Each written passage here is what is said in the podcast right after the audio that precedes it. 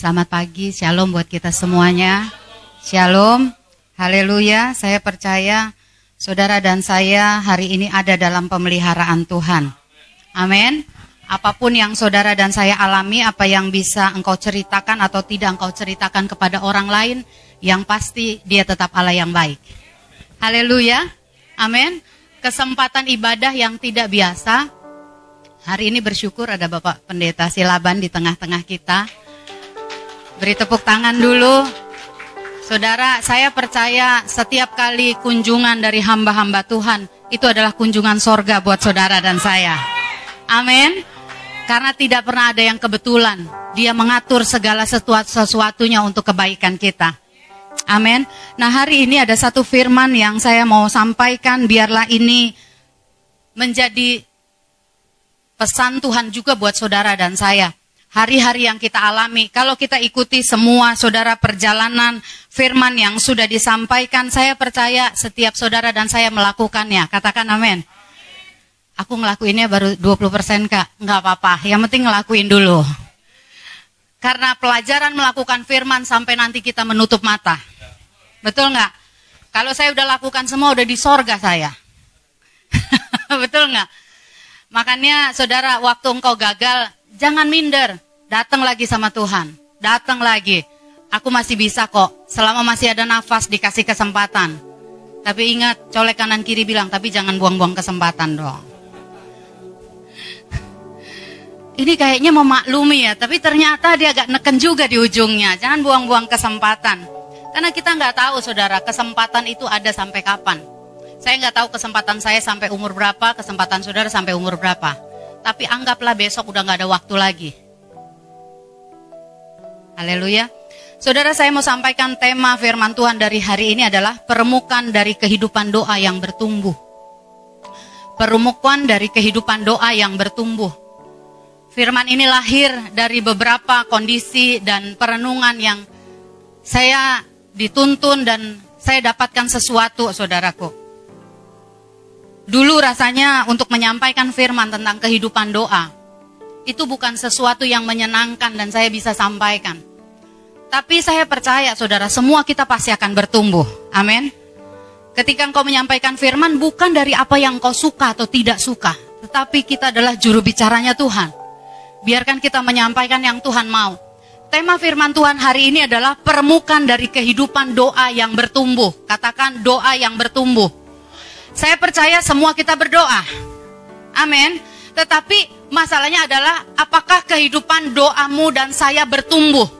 Karena ketika level kehidupan doa saudara dan saya bertumbuh, itu ada sesuatu yang diremukkan yang di dalam. Tuhan selalu mau saudara ketika kehidupan doamu bertumbuh, ada peremukan dari yang jasmani ini kepada yang ilahi. Dari yang jasmani kepada yang ilahi. Karena banyak orang pikir begini, doa itu seperti list permintaan. Kehidupan doa seperti daftar yang saudara ajukan kepada Tuhan.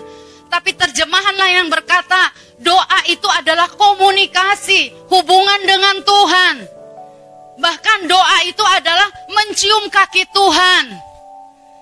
Banyak kita berpikir doa itu bertransaksi. Makanya ada orang yang ketika dia punya pergumulan dia akan datang berdoa terus, tetapi ketika pergumulannya selesai dijawab, dia nggak doa lagi karena dia pikir listnya udah selesai. Itu saya dulu. Saya dulu berpikir begitu. Kita selalu ambil cuman yang hakim yang lalim itu, ketok terus. Tapi tahukah engkau, ada sesuatu yang Tuhan mau saudara dan saya alami. Waktu engkau mengalami yang namanya peremukan yang di dalam. Sampai kehidupan doamu itu seperti pertukaran dari sorga. Dari yang fana ini kepada yang ilahi. Sampai di titik nantinya engkau nggak akan menggedor untuk keinginanmu. Engkau sampai di titik berkata, jadilah kehendakmu waktu yang aku mau tidak terjadi, aku akan tetap berdoa. Aku akan tetap berdoa. Dan peremukan ini saudara, itu membutuhkan kerelaan dari engkau dan saya. Katakan amin. Itu yang akan membuat engkau akan suka berdoa. Aku berdoa bukan karena ada yang kuminta darimu Tuhan.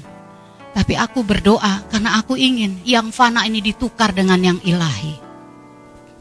Mari kita buka saudara yang dikasih Tuhan.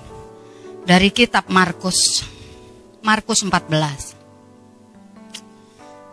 Saudara Bapak Gembala sudah sampaikan, bertekun dalam proses menuju progres. Ada namanya proses, saudara, yang namanya proses bawah tanah. Ada yang namanya proses bawah tanah, itu ngomong pengap, gelap. Ada yang namanya proses ketika engkau di perapian. Saudara terlalu nyaman ketika kita berdoa, dijawab, berdoa, dijawab dan kita akan berdiri berkata, aku mengenal Tuhan. Tapi waktu doamu gak dijawab, adakah engkau dan saya mengenal Tuhan? Kenallah dia sebagai Allah yang berdaulat. Katakan amin. Coba lihat Markus ini. Ini satu cerita yang mendasari firman Tuhan hari ini saudara. Markus 14 ayat yang ketiga sampai ayat yang keenam. Mari kita bangkit berdiri. Dua, saya akan baca ayat 3, Bapak Ibu ayat 4, demikian sampai ayat 6. Dua ya, Yesus diurapi ketika Yesus berada di Betania, di rumah Simon si kusta dan sedang duduk makan, datanglah seorang perempuan membawa suatu buli-buli berisi, buli-buli pualam berisi minyak narwastu murni yang mahal harganya.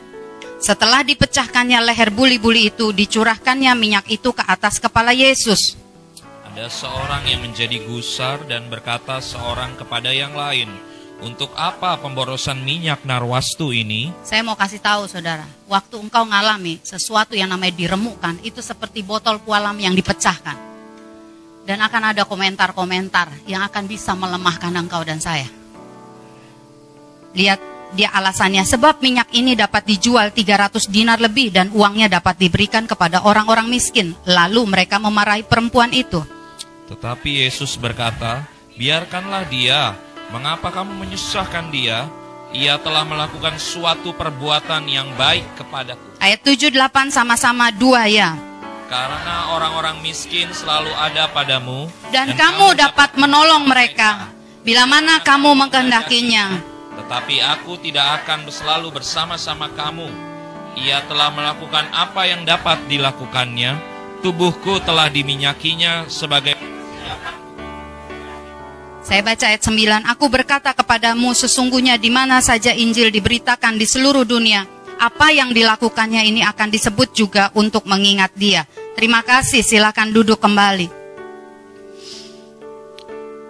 Saudaraku, firman yang kita baca dari Markus ini adalah bicara tentang bagian ayat tiganya, ini yang menghantarkan kita. Saya akan fokus di ayat tiganya.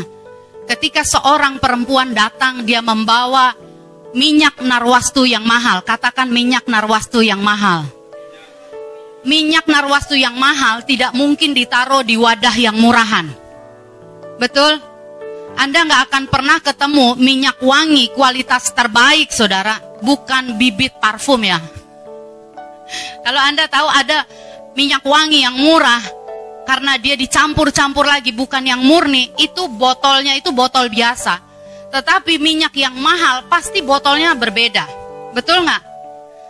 Waktu beberapa tahun lalu dapat berkat ke Israel, saya beli satu minyak narwastu.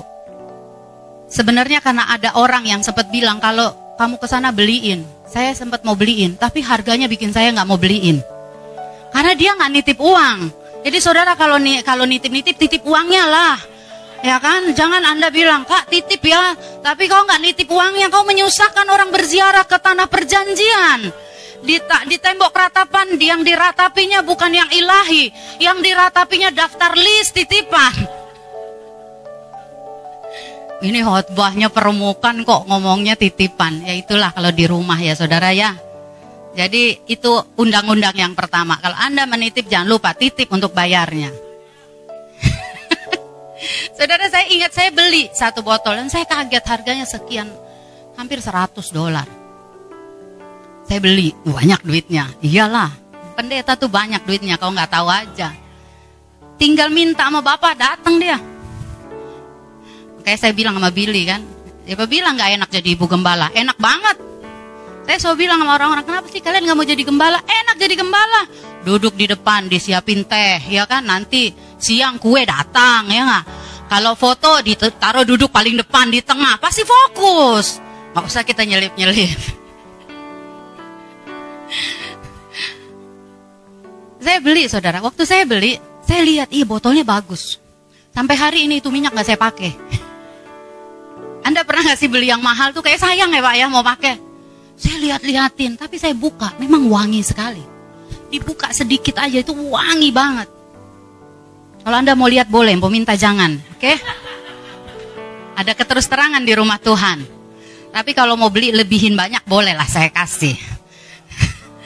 Nah saudara, ini botol, satu hari Yesus datang, dan di sana ada seorang wanita yang membawa minyak narwastu. Dicatat ini minyak yang mahal. Tetapi lihat saudaraku, apa yang dilakukan oleh seorang perempuan ini? Datang seorang perempuan membawa suatu buli-buli pualam. Pualam, katakan pualam. Sesuatu yang mahal ini ditaruh di sana. Dan yang dilakukan, dipecahkan leher buli-buli itu. Kalau dipecahkan, artinya nggak bisa dipakai lagi. Udah nggak bisa dipakai lagi. Teman-teman yang saya kasih jemaat yang dikasih Tuhan, tahukah engkau? Waktu saudara dan saya mengalami pergumulan kehidupan doa, penyembahanmu kepada Tuhan. Seringkali nggak semua yang kita minta itu dikasih Tuhan. Betul nggak? Nggak semuanya. Mau dia ada firman yang kau klam klaim klam klaim itu sering kali nggak datang kok.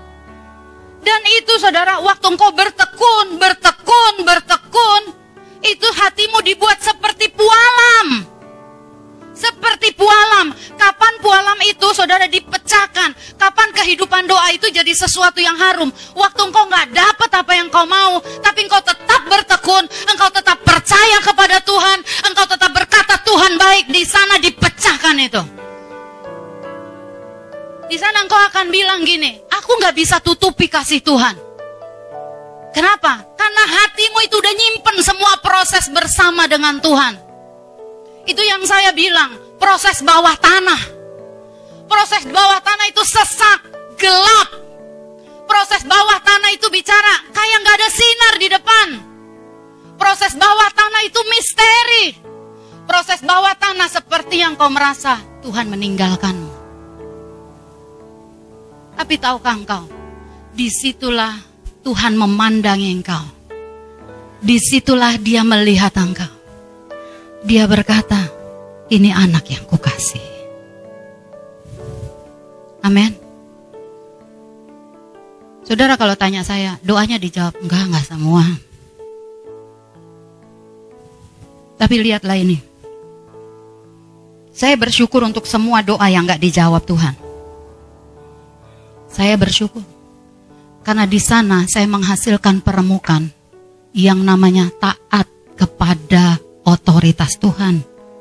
Waktu dia ulurkan tongkat dan berkata, enggak hambaku. Aku berkata, I surrender Lord. Jadilah kehendakmu.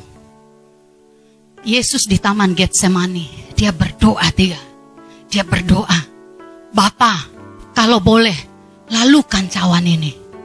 Dalam kemanusiaannya, dia tahu yang dipikul berat. Anda tahu kenapa kita sering doa bolak-balik? Karena kita ngitungnya dari kekuatan manusia kita. Betul nggak? Kita ngitung dari kekuatan manusia kita. Aku nggak sanggup. Tapi Yesus sudah kasih teladan kepada kita. Di satu titik. Peluhnya seperti darah yang tertumpah. Dan di sana dia bertekuk lutut kata, jadilah kehendak. Doa bukan alat transaksi Katakan sama-sama doa bukan alat transaksi. Kesalehan kita, pelayanan kita, itu saudara bukan alasan untuk Tuhan mengabulkan doamu dan doaku. Haleluya. Amin. Gak. Pernahkah engkau nggak lagi tekun doa, ngebatin, Tuhan jawab loh. Betul nggak? Nah, kita kan maunya tiap dijawabnya tiap ngebatin aja ya nggak? Betul nggak?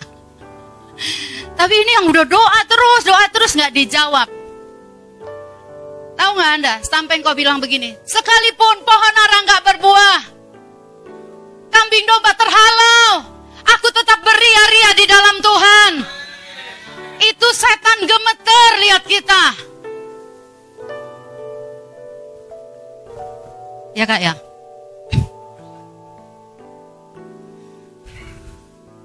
Saudara sebagai hamba Tuhan, saya juga bawa yang saya tahu tentang doa jemaat. Kadang-kadang di hati itu ada pertanyaan Tuhan. Kan kalau kau tolong ini, kan bisa bersaksi di depan ya kan? Betul nggak? Kalau kau tolong ini Tuhan, kami jadi berkat. Akan ada cerita keajaiban. Saya tanya Tuhan, Tuhan kenapa kau nggak tolong? Kalau kau tolong kan lebih enak Tuhan, aku lebih ringan melayaninya ya nggak? Betul nggak? Anda doa buat orang sakit, orang sakitnya pengennya sembuh kan? Oh saya doain mama saya saudara, saya doain dia udah nggak berdaya, saya bilang Tuhan kasih jantung yang baru, main cepat ya kan? Kan kalau dikasih jantung baru cepet dia berdiri kan? Aku nggak ngecek, ngecek lagi. Anda tahu sering kali doa kita karena hitungan lahiriah kita. Karena hitungan kemanusiaan kita. Seperti ini, waktu botol itu dipecahkan, orang komen dari kekuatannya. Karena dia nilai itu nggak pantas untuk dipecahin. Anda tahu kenapa orang waktu berdoa nggak dapat kecewa? Karena dia merasa Tuhan pantasnya itu menjawab doanya. Dan waktu itu terjadi, kehidupan doamu harus engkau taikkan. Engkau harus bertumbuh. Haleluya. Suami saya bilang tadi pagi semalam. Dia bilang janganlah kita bermegah. Bermegah untuk sesuatu yang kita ngerasa Tuhan pantas lakukan buat kita. Anda tahu kenapa orang kecewa di pelayanan? Karena dia ngerasa talentanya itu pantas dibayar mahal. Haleluya. Ada orang kecewa nggak diucapin terima kasih karena dia merasa pantas diterima kasihin karena udah gede yang dia kasih. Betul nggak? Ah kayaknya anda nggak ngerti nih. Aku lihat baik-baik semua orang jemaat GPI kemah pujian. Enggak kayaknya ada yang mandang saya bilang, ah itu kan ibu, saya nggak gitu. Ibu kan bongkar dosa ibu sendiri, kakak kan ngebongkar dosa kakak sendiri. Aku nggak gitu. Oh iya ya, iya iya benar-benar yang nggak pakai masker berbahagialah engkau nggak kelihatan waktu engkau mengaku dosa. Haleluya, amin. Sudah ada satu permainan ya. Waktu orang tuh dulu anak kecil kan paling seneng tuh kalau ada permen di genggaman tangan ayahnya. Waktu ditaruh permen dan dia bilang, tebak dulu ada berapa permennya. Dia akan berusaha nebak dengan benar supaya dia dapat permennya. Betul nggak? Nanti setelah permennya dapat apa yang dia lakukan? Anak kecil itu, dia makan, dia tinggalin tangan yang permen itu. Betul nggak?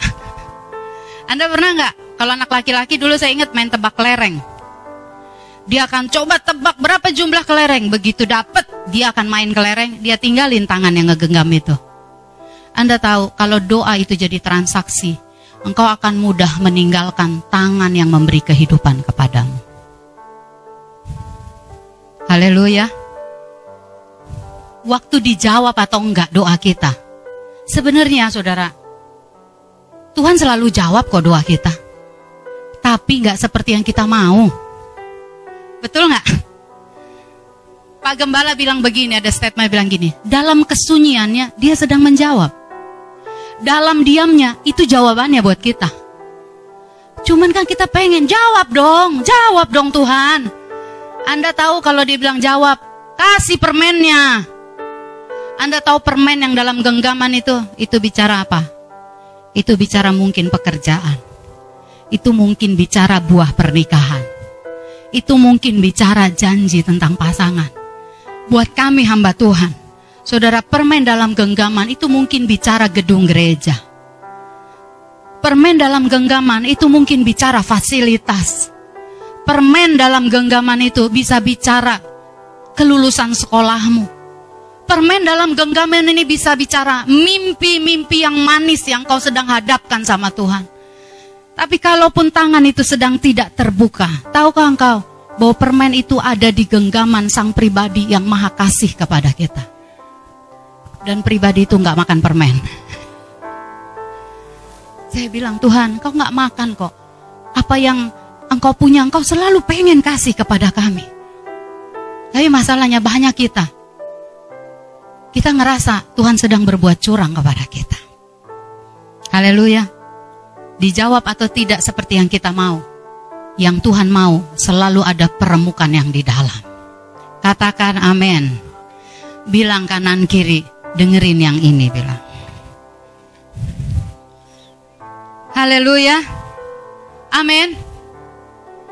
Dulu, dulu kita diajarin kalau masuk ruang doa udah bawa list pokok doa. Betul nggak? Saya selalu saya aja pernah bilang sama sekretariat, tempel dong di ruang doa itu pokok doa ya kan? Terus kita doain, terus tar saya pandangi, udah dijawab, puji Tuhan. Puji Tuhan, makin dikit makin sebentar doanya ya kan? Kalau pas kita masuk ada 10 ya bun ya, daftar pokok doa retret ya kan? Waktu dilihat dana udah cukup, puji Tuhan. Lupa lagi bersyukur untuk dana ya kan? Udah dicoret, nggak perlu didoakan. Katakan bertobat saudara. Terus kak, berarti kami nggak perlu pokok doa. Enggak. Waktu engkau datang menyembah Tuhan, engkau menyembah dan dekat kakinya, mencium kakinya, doamu akan lahir dari hati yang mengenal dia dalam kesunyian di ruang doamu. Engkau akan doa, itu bukan lahir supaya engkau nggak susah, supaya engkau nggak repot, supaya engkau bisa mencuri kemuliaan Tuhan. Saya lihat orang diberkati pelayanannya. Saya bilang, aku juga diberkati kok. Roh Kudus bilang, bener, bener. Kadang-kadang cuma nguatin diri doang sih Tuhan. Dan dia ajari, Tuhan itu, Roh Kudus itu pribadi yang bisa ngomong apa aja sama kita. Amin. Dia menyelidiki yang paling dalam di hati kita. Coba lihat saudara, di kitab ratapan 3. Saya percaya sebagian daripada Anda, saya nggak mau muluk bilang semua. Sebagian dari Anda udah mulai praktek berdoa. Pakai stopwatch dong. Dilatih dong 10 menit. Anda tahu nggak? Waktu Anda latih itu, Anda sedang membangun yang di dalam. Waktu yang di dalam dibangun, kehendak bebasmu juga di situ sedang saudara diremukkan. Engkau akan mengalami hal-hal yang supranatural bersama dengan Tuhan. Betul, sampai ya kitab Korintus yang berkata, apa yang tidak pernah dilihat oleh mata, tidak pernah didengar oleh telinga, tidak pernah timbul di hati manusia, itu disediakan bagi orang yang mengasihi dia. Sampai engkau akan bergerak itu supranatural. Engkau mungkin sedang banyak kebutuhan, tapi engkau akan diberikan kemurahan hati oleh Tuhan. Saudara ngalamin nggak? Saya ini karena keluarga, mama saya sedang dirawat di rumah sakit, bolak-balik kami kemarin. Tapi saya mau berkata, saudara, kalau dari kesanggupan saya nggak bisa. Tapi saya ingat, saudara, dia Tuhan yang di luar kondisi yang kita alami. Kita yang bilang kalau orang lagi banyak beban jangan dibebani. Tuhan nggak gitu. Tuhan mau kita tahu waktu kita memikul itu karena kemurahan Tuhan. Sampai ngelihat orang datang minta pertolongan, engkau nggak bilang begini, gue juga lagi susah. Enggak. Engkau tahu engkau hamba Tuhan, engkau punya suara Tuhan di hatimu. Engkau akan bilang, ya Tuhan apa yang harus aku buat? Apa yang harus aku buat? Engkau nggak akan doa mengasihani dirimu dan berkata, Tuhan, aku lagi susah kok dikirimin orang susah. Apa Tuhan gak tahu? Dia maha melihat. Maha melihat. Waktu engkau kepayahan dia lihat nggak? Dia lihat. Waktu engkau kekurangan dia lihat nggak? Lihat. Saya ingat Pak Yusak Cipto saya pernah dengar khotbahnya dia berkata gini, kalau Tuhan nggak ngelihat kita, minimal dia ngelirik kita. Dia cerita, lirikannya aja 40 juta. Apalagi dipelototin Tuhan. Betul nggak? Nangis-nangis terus di ruang doa, Tuhan, Aku kok merasa sendiri, kau tinggalkan aku, kata Tuhan. Kau nggak tahu aku di sebelahmu. Saya mau berkata, saudara, waktu kehidupan doamu terus di kaki Tuhan, cium kaki Tuhan, sembah Tuhan, sembah Tuhan. Nggak ada kemarahan, nggak ada perasaan nggak adil, nggak ada perasaan aku dicurangi, nggak ada perasaan kok Tuhan begini sama aku, orang lain lebih jahat, hidupnya lebih gampang, nggak.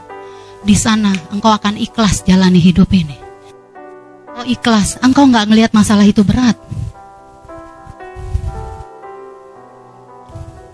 Saya juga ada pertandingan, tapi saya ingat waktu belas kasihan Tuhan turun, dia bilang, "Nak, kamu juga bisa tolong kok yang ini." Waktu saya lakukan itu, saya melihat betapa kayanya Tuhan yang saya sembah. Betapa dia pelihara kita. Tapi waktu Anda mulai berkata, Tuhan aku nggak punya. Saya selalu bilang gini, kalau dia nyuruh dan kita nggak punya nih, artinya dia lagi kirim. Betul nggak sih? Kalau dia bilang gini, kasih dia, beri sama dia. Dompet kosong. Gak usah komplain, tinggal bilang, ya Tuhan, makasih Tuhan, cepetin kirimannya Tuhan. Karena dia nggak pernah minta yang saudara dan saya nggak punya. Katakan amin. Dia nggak pernah minta yang saudara dan saya nggak punya. Dia nggak pernah minta yang saudara dan saya nggak punya. wanita ini, saya percaya nggak murah buli-buli itu. Kenapa dia punya kerelaan memecahkannya? Karena ada sesuatu yang dia lihat yang tidak dilihat orang sekelilingnya. Ada sesuatu yang dia nilai mahal, tetapi dinilai murahan oleh orang sekelilingnya. Buat wanita itu Yesus mahal, buat orang lain itu orang miskin lebih mahal. Kenapa?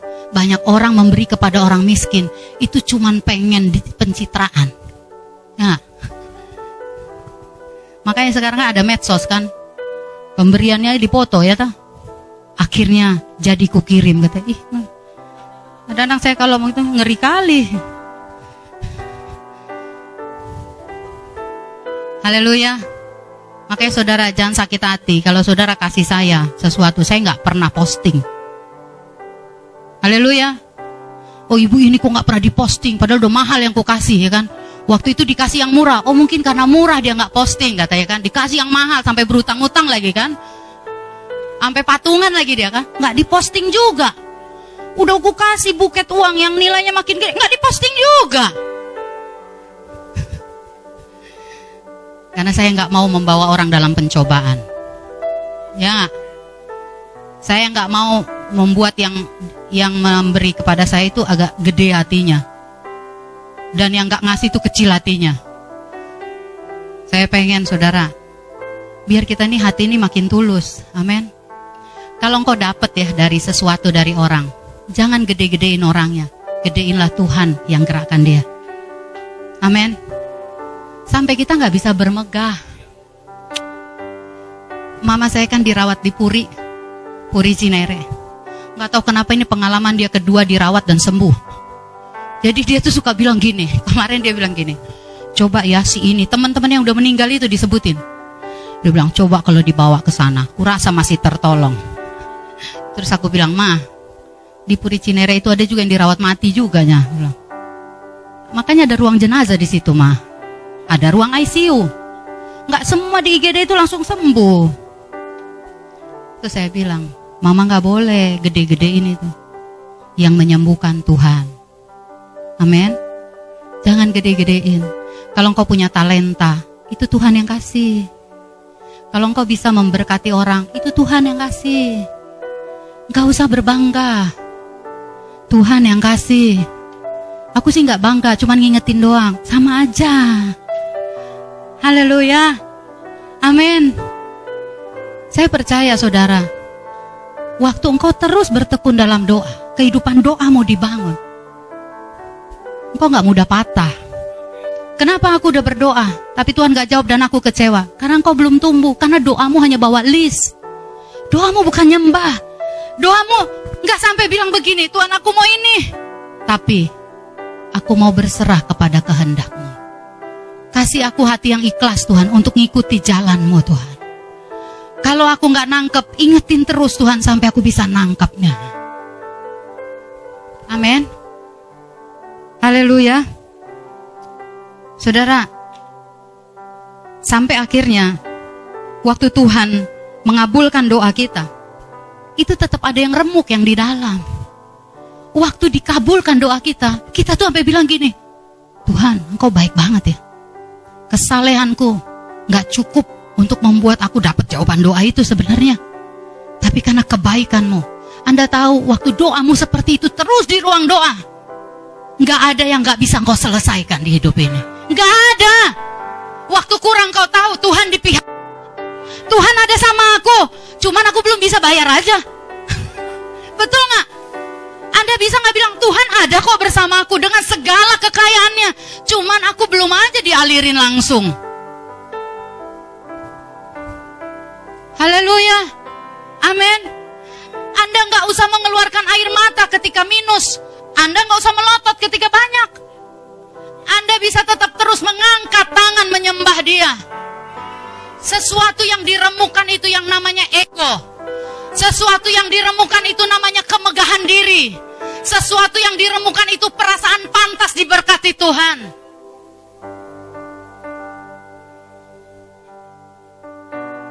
Ada orang tuh saudara, ngomongnya duit terus dia.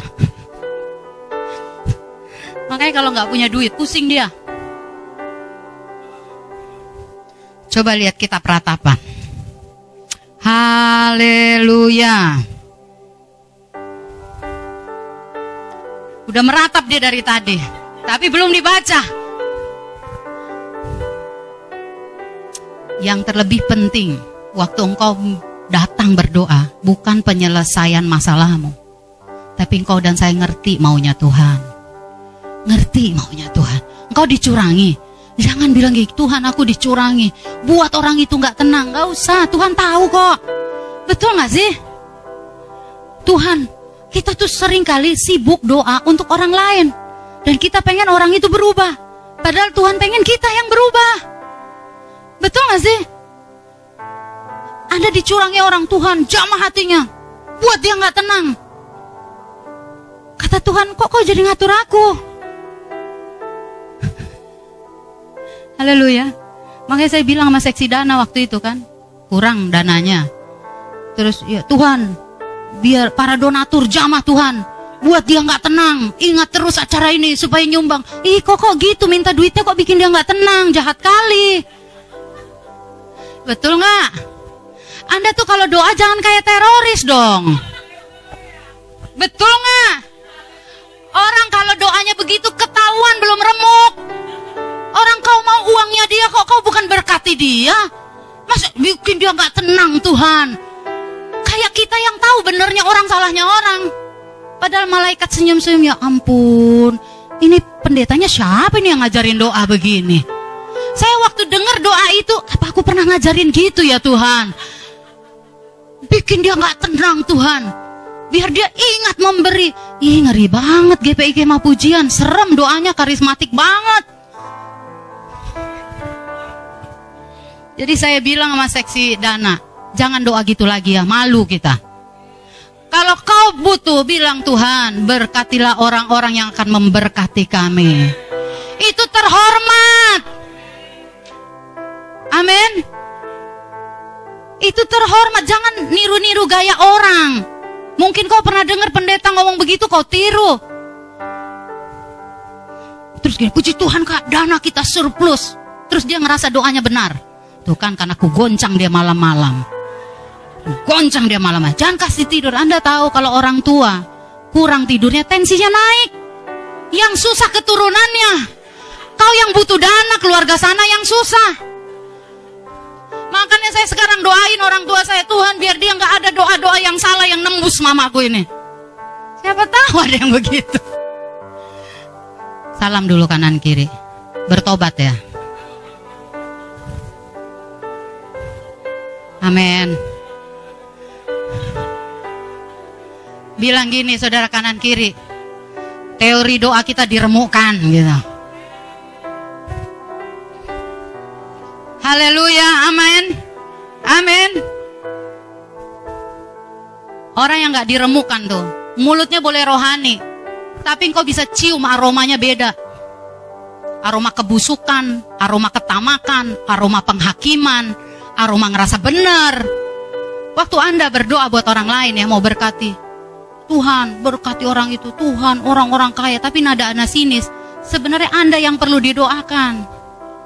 Betul nggak? Haleluya. Saudara saya nggak khotbah buat saudara, saya lagi khotbahin diri saya. Kita lagi berdoa buat gedung gereja. Dan dia ajari saya gimana berdoa. Tuhan berkati orang-orang yang akan memberkati. Buat mereka mengalami kelimpahan. Mereka yang sudah memberi, mereka terima Tuhan balasan berlipat kali ganda dari engkau. Dan hatinya ingat kepada gerejamu. Iya enggak? Enggak ku goncang dia malam-malam. Enggak, ku berkati dia. Beri dia tidur nyenyak. Ya kan, beri dia kesehatan. Kalau dia sakit, masuk ke rumah sakit, enggak masuk ke sini. Betul nggak? Itu terhormat, Mas Bro. Kalau engkau ditipu, gimana kalau aku ditipu, dicurangi? Tuhan, beri kesempatan untuk dia bertobat. Kirimkan orang-orang yang akan membawa dia kepada keselamatan. Hatinya akan makin tulus. Udah tuh titik aja titik. Terus yang di, yang dicurangi, kalau orang tulus pasti ingat balikin. Betul nggak? Kita tuh nggak usah ngatur Tuhan, Tuhan tahu. Tuhan tahu. Ingat nggak waktu khotbah doa malam Pak, Pak Pendeta bilang begini, waktu Maria ada di pesta perjamuan Kana, dia nggak minta-minta anggur loh waktu anggur habis. Dia cuma bilang gini, mereka kehabisan anggur. Titik. Dan Tuhan melakukan keajaiban. Kalau engkau dan saya sedang mengalami pergumulan, cukup datang dan berkata, Tuhan, aku kehabisan anggur. Tuhan, aku harus melunasi ini dan aku tidak sanggup. Cukup katakan itu dan sembah dia. Amin. Anda akan senang dekat dengan Tuhan. Betul, Anda akan suka berdoa. Anda nggak ngelihat doa itu sesuatu yang ngawang-ngawang. Doa itu melegakan hatimu. Tapi yang di dalam dikerat. Saya lihat wajah-wajah yang sukacita sekali. Haleluya. Ada pertobatan pada seksi dana. Oh Tuhan. Kadang-kadang kepanjangan aku membahas seksi dana itu. Anda tuh kayak orang yang mau bangun rumah ibadah yang kasih itu loh. Apa itu jaring-jaring itu di pinggir jalan itu loh. Ya kan? Kayak gitu gayanya kan? Tapi kau cerita Tuhan maha dahsyat. Tapi caramu cara pinggir jalan, nggak dahsyat itu. Aku lihat di belakang itu seksi dana ketawa-ketawa dia. Anda yang sekolah, anak-anak sekolah, kalau engkau punya kebutuhan dana, datang sama Tuhan. Masuk kamar, Tuhan, aku perlu ini. Orang tuaku nggak mampu Tuhan, tapi aku mau sekolah Tuhan. Tuhan tolong, tolong aku kasih jalan Tuhan. Saya berdoa Anda akan mengalaminya sejak Anda masih remaja. Anda mengalami Tuhan yang baik. Lihat ratapan tiga, sudah meratap dari tadi. Oh, haleluya. Lihat ini yang dialami sang penulis ratapan. Dia mengalami masa-masa yang sulit. Gak mudah. Orang suka ambil kitab ratapan 3 ayat 22. Coba baca ayat 22 sampai 24. Ratapan 3 ayat 22 sampai 24. Dua ya. Tak berkesudahan kasih setia Tuhan. Tak habis-habisnya rahmatnya. Selalu baru tiap pagi. Besar kesetiaanmu. Tuhan adalah bagianku, kata jiwaku. Oleh sebab itu aku berharap kepadanya. Orang sering bikin status ini, tulis ini. Tapi tahukah Anda, kapan ini muncul? Kapan ini muncul? Waktu dia bilang Tuhan bagianku. Bukan waktu dia diberkati, tapi waktu penulis kitab ratapan mengalami tekanan, dia mengalami rasanya seperti mau mati, dia kayak dipermalukan, nggak ada pertolongan, kesejahteraan hilang. Tapi di situ dia berkata, tetapi inilah yang kuingat. Nggak, dalam, nggak selalu dalam masa susah kita ada orang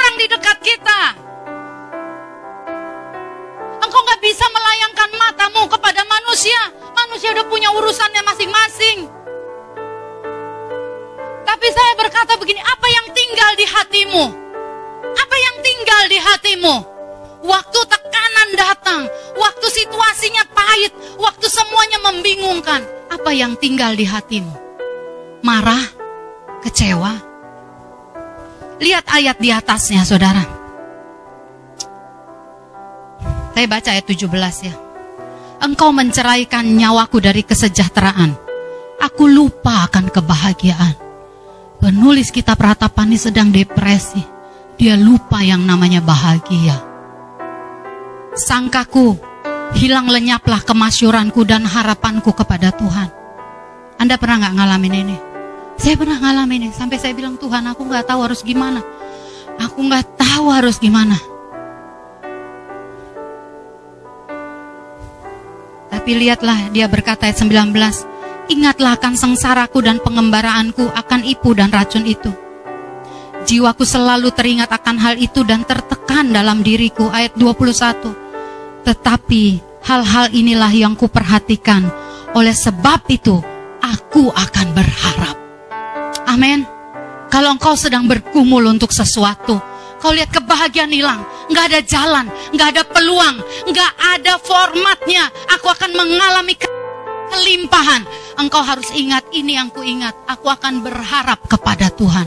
Aku akan berharap kepada Tuhan. Aku akan berharap kepada Tuhan. Yang dagingmu ini remuk semuanya. Engkau mau masuk ke sekolah tertentu. Tapi kayak digeser gitu bisa nggak hatimu berkata begini, Tuhan ini pahit, nggak nyaman, tapi aku akan berharap kepada Tuhan. Aku berharap kepada Tuhan. Saya optimis, saudara. Kalau kehidupan doamu ini bertumbuh, kehidupan doa kita bertumbuh, permukan ini, engkau akan melepaskan yang jahat, bukan karena aturan, bukan karena doktrin, tapi karena engkau menerima yang ilahi. Ada pertukaran yang ilahi engkau menolak yang duniawi ini. Sampai nanti engkau akan selalu bilang, waktu engkau mengalami kesejahteraan hilang, aku akan tetap beria-ria di dalam Tuhan, di dalam Kristus yang memberi kekuatan kepadaku. Haleluya, amin. Sampai dia berkata, Tuhan baik kepada orang yang berharap. Tuhan baik kepada orang yang berharap. Haleluya. Pagi hari ini saudara yang dikasih Tuhan. Apa yang sedang ada di pikiran dan perenunganmu minggu-minggu ini? Apakah engkau sedang merasa gagal? Engkau sedang merasa ditinggalkan? Engkau sedang merasa tidak berdaya?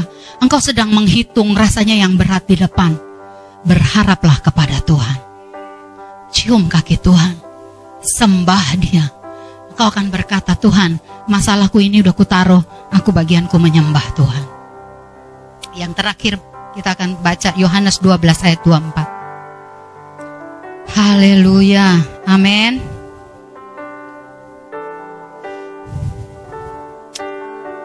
Kadang-kadang banyak orang masa suka nggak belajar, saudara, dari orang lain. Sebelum baca Yohanes ini ada ada joke ya, saudara. Jadi ada namanya si Opol. Si Opol ini bukan yang punya anak tadi Kak Sari ngomong ya. Jadi dia sekolah, saudara. Di sekolahnya ditanya, Opol katanya. Saya coba cari nama yang nggak mungkin ada, tapi nggak tahu lah kalau ada mohon maaf ya. Si Opol ini ditanya, ditanya gurunya, siapalah yang ngetik naskah proklamasi? Gitu. Ditanya lah, kau Opol jawab dulu katanya, siapalah yang ngetik naskah proklamasi? Terus dia bilang, bukan aku Pak Guru, kata dia gitu. Iya siapalah yang ngetik? Bukan aku. Udah pasti bukan aku yang ngetik naskahnya itu katanya. Gurunya marah saudara. Iya siapalah itu? Kan udah diajari, bukan aku Pak Guru. Ya udah kalau kayak gitu udah berulang kali ditanya nggak mau jawab. Ya udah kalau gitu panggillah bapakmu ke sini. Dia pulang ke rumah Pak. Besok bapak dipanggil ke sekolah katanya gitu. Emang ada apa rupanya? Berantem kau katanya. Enggak pak, aku nggak berantem. Cuman ditanyanya siapa yang ngetik naskah proklamasi itu. Terus apa kau jawab? Udah ku bilang bukan aku. Datang bapak ya, tapi benar kan bukan kau yang ngetik kan? Tapi benar kan bukan kau yang ngetik. Benar pak, bukan aku. Udah jujur kau kan? Bukan pak, udah benar aku, enggak bukan aku. Oke, datang bapaknya ke sekolah. Anda tahu ketemu di sekolah, Pak Guru. Ada apa? Iya ini dia kutanya siapa yang ngetik naskah proklamasi. Iya Pak Guru, udah diceritakan ya sama aku. Memang bukan dia yang ngetik pun itu. Bukan itu Pak, sampai nangis gurunya saudara. Bukan aku yang ngetik. Saya pas denger itu ketawa geli. Banyak ya orang Kristen tuh suka udah bodoh ngajak-ngajak temen lagi untuk jadi bodoh. Ya kan? Terus bapaknya itu nggak ngajarin anaknya lagi. Saya berdoa bapak-bapak di sini nggak ada yang bodoh gitu. Anak bodoh ketemu bapaknya pintar langsung. Haleluya Mas Thomas, Bang Jun. Jangan datang lagi ke sekolah. Udah bukan dia, bapak jangan macam-macam sama anakku. Haleluya. Jadi kalau kau pulang ibadah ini ditanya, ngalami peremukan apa? Enggak tahu aku, yang pasti bukan aku yang diremukan. Ibu pendeta itunya yang diremukan. Dia aja selalu ngomong kita diremukan, padahal dia yang diremukan. Katakan bertobat. Haleluya. Nanti pulang gereja aku tanya, kau diremukan apa? Enggak kak, aku enggak diremukan. Kau berarti teman si Opol. Yohanes 12 ayat 24. Kita akan doa habis ini. Yohanes 12 ayat 24. Salah seorang baca buat kita semua. 24 Aku berkata kepadamu, sesungguhnya jikalau biji gandum tidak jatuh ke dalam tanah dan mati, ia tetap satu biji saja. Tetapi jika ia mati, ia akan menghasilkan banyak buah. Amin. Kenapa doamu sering kali tidak dijawab seperti yang kau mau? Dia ingin keinginanmu tuh bisa mati di sana. Sesuatu yang daging, yang lahir dari ego itu mati di sana. Waktu itu mati di sana, saudara masuk ke dalam proses bawah tanah itu, engkau akan mengalami hidupmu makin berbuah. Engkau akan bilang gini, untung aku nggak masuk ke sana, untung aku nggak jadi pergi ke sana, untung aku nggak kerja di sana. Oh, sekarang baru aku tahu kenapa aku nggak dijawab. Untung aku nggak jadi nikah sama dia. Kalau aku jadi hancur hidupku. Ada orang ya, kalau diputusin pacarnya nangis, bombay, nggak mau makan tujuh hari tujuh malam. Sampai dia bilang, aku nggak akan menikah lagi. Eh waktu dia lihat mantannya, hidupnya antur-antur. Untunglah Tuhan, aku nggak jadi sama dia. Itulah kita, doanya mau-mau aja. Betul nggak?